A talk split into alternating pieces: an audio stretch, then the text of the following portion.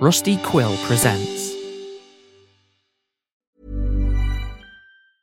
Hiring for your small business? If you're not looking for professionals on LinkedIn, you're looking in the wrong place. That's like looking for your car keys in a fish tank.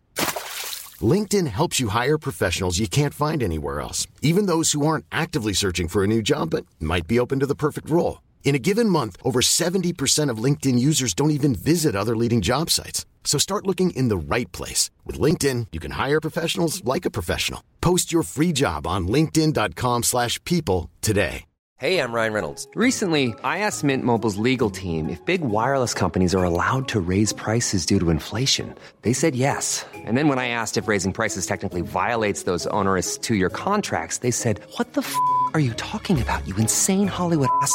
So to recap, we're cutting the price of Mint Unlimited from $30 a month to just $15 a month. Give it a try at mintmobile.com slash switch. $45 upfront for three months plus taxes and fees. Promo rate for new customers for limited time. Unlimited more than 40 gigabytes per month. Slows. Full terms at mintmobile.com. Tonight's broadcast is brought to you by Minerva's hands-free belt tightening solution. Pinch at the purse and can't keep your pants in position? With Minerva's hands-free belt tightening solution, you don't need to trip to your tailor to tighten those trousers. Minerva's hand-free belt tightening solution adjusts your slimming waist as the grocery goods get grim. Grumbly guts will get gagged by the cinching circular system. Light wallets give you enough worry. Don't wonder about your waistline with Minerva's hands-free belt tightening solution. Save your regrets for tomorrow.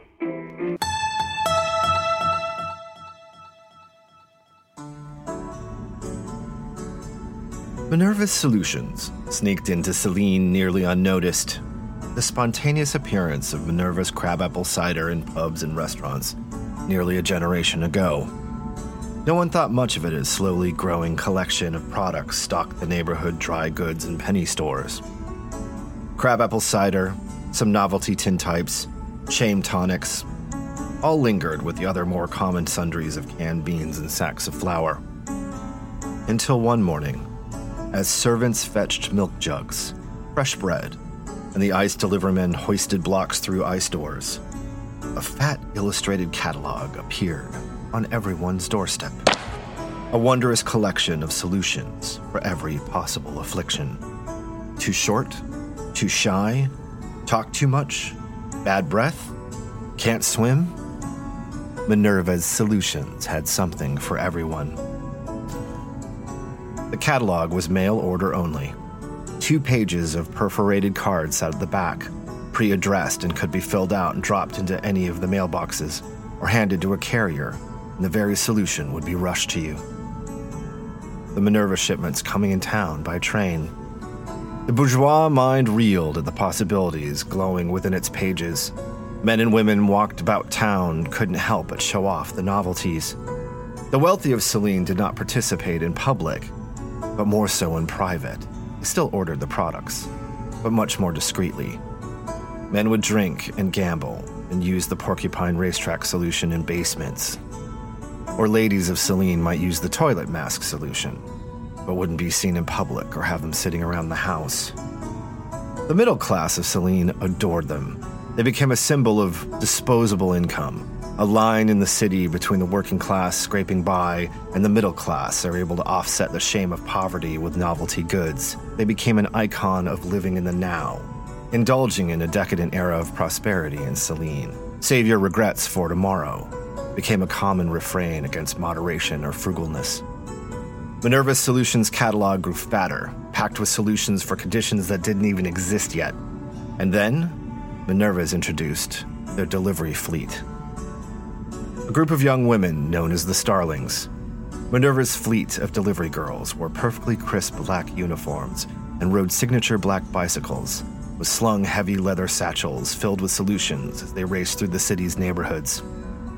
They were polite, pleasant, and most of all prompt. Minerva's didn't use any of the warehouses in the warehouse district and completely circumvented the Duncan's Union. Their storage areas were in converted houses and buildings throughout the city. The messengers would come out of secret entrances where their bicycles were maintained and stored and cleaned. Secret network hidden in plain view, right under the noses of everyone else. Occasionally, a Minerva's order would come from below the river, and a Minerva messenger would brave the bridge, make the delivery, and race back uptown. But things were getting dicey in the Stix. and Minerva's messengers were looked at with disdain as a representative of the bourgeois and their wasted wealth. The shiny black bikes were not welcome anymore. The Duncans didn't like that Minerva Solutions didn't give them their cut and happily cut off the neighborhoods, harassing and threatening any of the starlings until they stopped riding over the river. One starling, brand new at her job, fresh uniform, bright from training, with a brisk air of morning, sped out onto the street, took a deep breath in her lungs, excited to meet the adventure, to make people's lives a little better.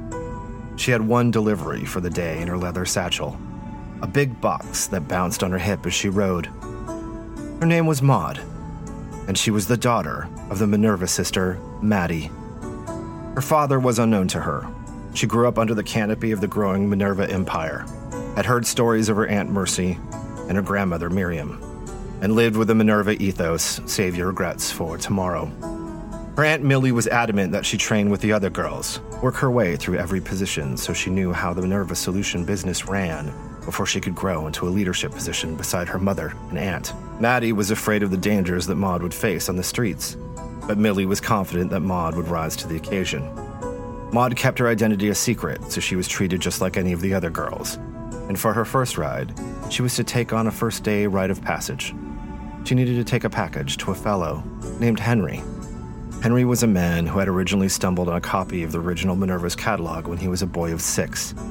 He was fascinated by it and used it to help him learn to read, and would stay up late squinting against a hidden candle, reading and rereading every solution's description, creating lists of the ones that he wanted to buy and what order he would buy them. He collected every catalog as it was released, tracking any changes, additions, omissions.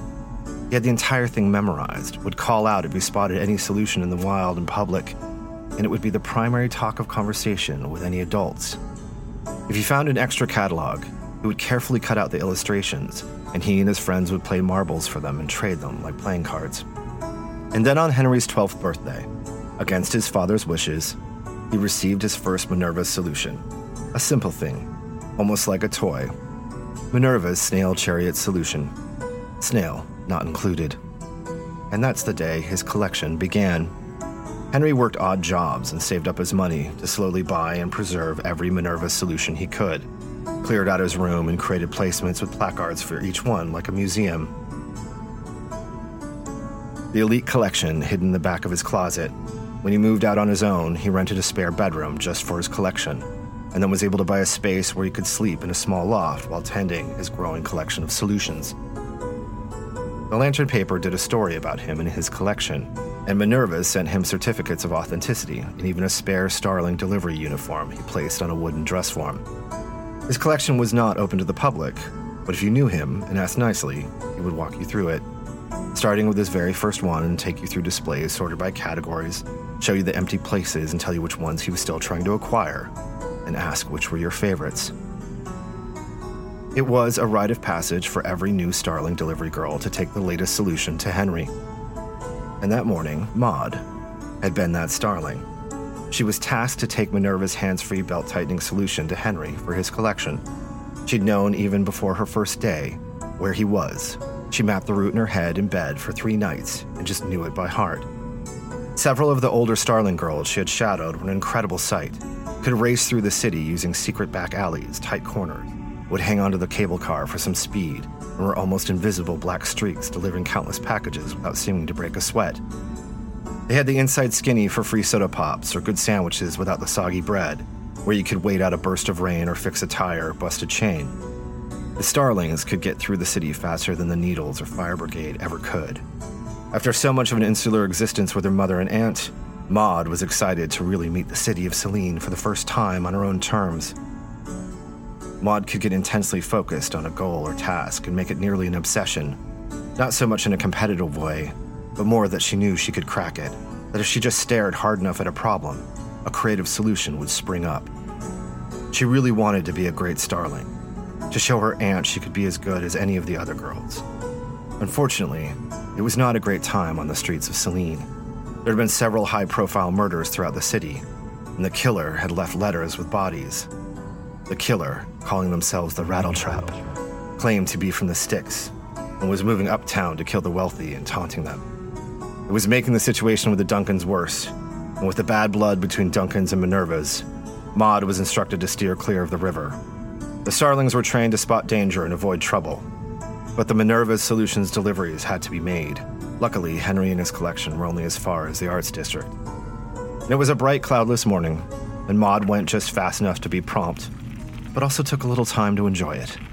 She made her way down into the Arts District to Henry's loft, parked her bicycle, and used her Minerva's like block bike lock solution. Walked to the sliding metal gate in the alley, just off the main street. There she met Henry's cat, Theodore, who was meowing near the door. The metal gate open, the chain and lock dangling, the door to the stairs slightly ajar. Maud got a little nervous, clutched her satchel close to her. Thought about calling for help.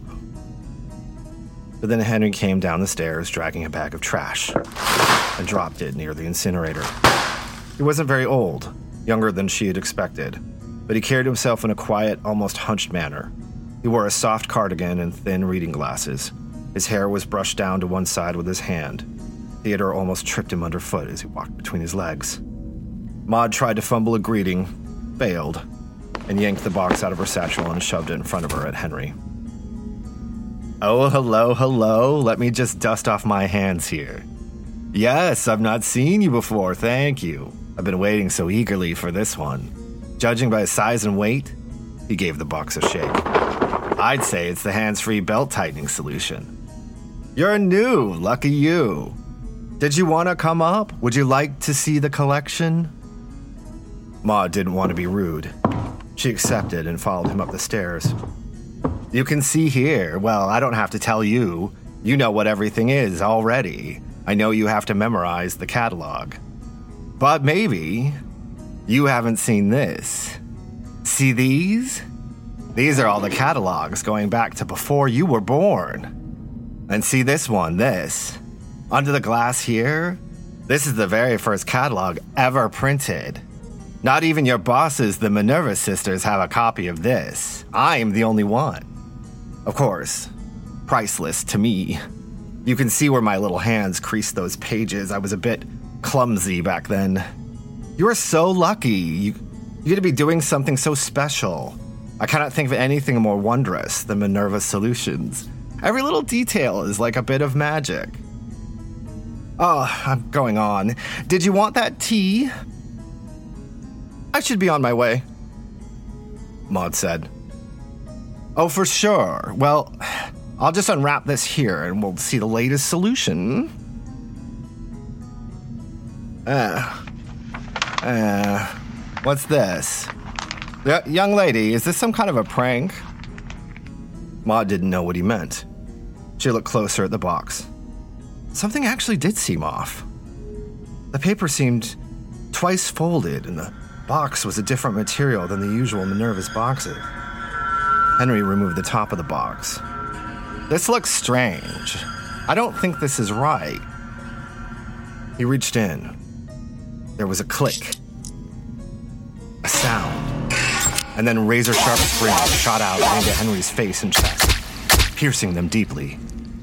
Henry wasn't even able to scream. He reeled back, gasping a breath. Collapsing on the ground, Maud froze. Pinned to Henry on the spring that penetrated his heart, directly atop his cardigan was an envelope and a handwritten letter.